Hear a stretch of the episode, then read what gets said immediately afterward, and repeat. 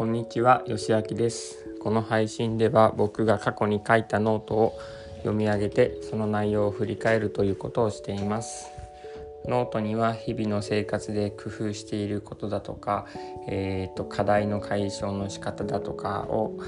本や、えー、とメンタリスト DAIGO さんの動画からヒントを得て実際にやってみてどうだったかというようなことを書いています。毎日一つ書いていてでそれを、えー、と更新しています。ここで読み上げているのは4ヶ月前のノートです。今日読み上げるのは2月4日のノートです。タイトルはメンタリスト DAIGO さんの動画を見て実践してみたこと。一度にあれこれやろうとせず一つに絞った方が成果が出せる。読み上げていきます。1月末で退職して2月から UberEats を始めました。退職を決めた当時は UberEats とクラウドワークスで健康的な生活スタイルで稼げるようになろうと考えていました。メンタリスト DAIGO さんの動画をきっかけに、えーと、一度にあれこれやろうとせず一つずつやることに決めました。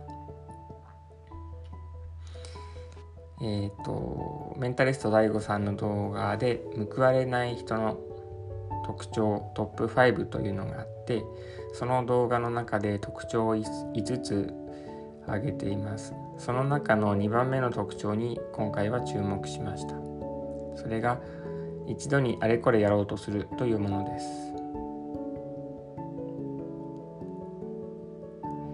で、えー、動画を見てやることを絞ってみました。初めに書いた通り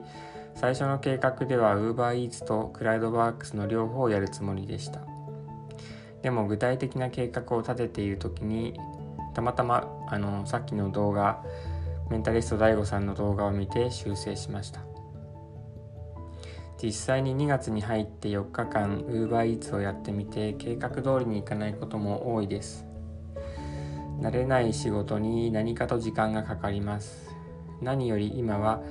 UberEats のことで頭がいっぱいです。まずは UberEats の方でイメージ通りかそれに近い形で働けるようになってから次のクラウドワークスに手をつけようと思います。一つに絞ったことの効果。このノートを書いた時点で、えー、効果はまだ分かっていませんでした。始めたばかりだったので。今のところ UberEats の稼ぎは目標としていた金額の8割にとどまっています。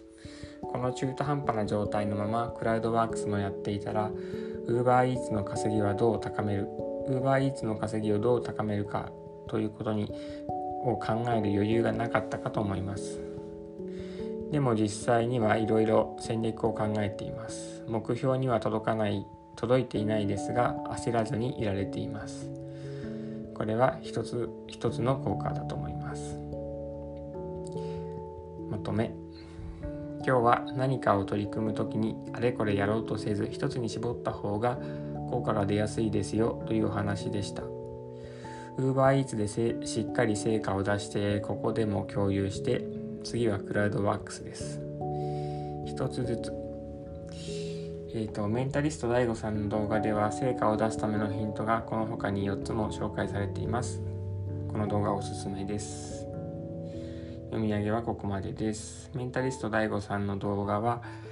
えーと頑張っているのになぜか報われない人の特徴トップ5というものですね。はい。えー、と今はですねもうあの UberEats について考えるのはほどほどにして、えーと、次のことにあのやることを絞るということについて次の項目に移行しています。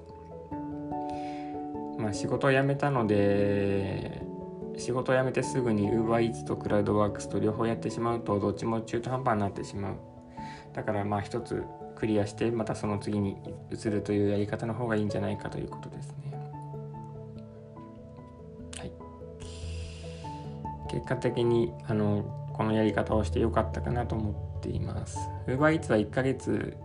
えーと、一生懸命取り組んでいろいろ試行錯誤した結果、まあ、あまり稼げないからそんなに労力はかけずにえーと、やろうという結論を出しました。えっ、ー、と2月2月に始めたんですけどその月はですね成増に行ってみたり朝霞台に行ってみたりそれから池袋方面に行ってみたりといろいろ試しました。で時間も当初想定していたものよりもあの多めにかかったりしてであと思ったより稼げないとかいろんなことが出てきて。でもまあそんな中でもあの頭の中を UberEats だけに絞ったので、まあ、割とこう短い期間で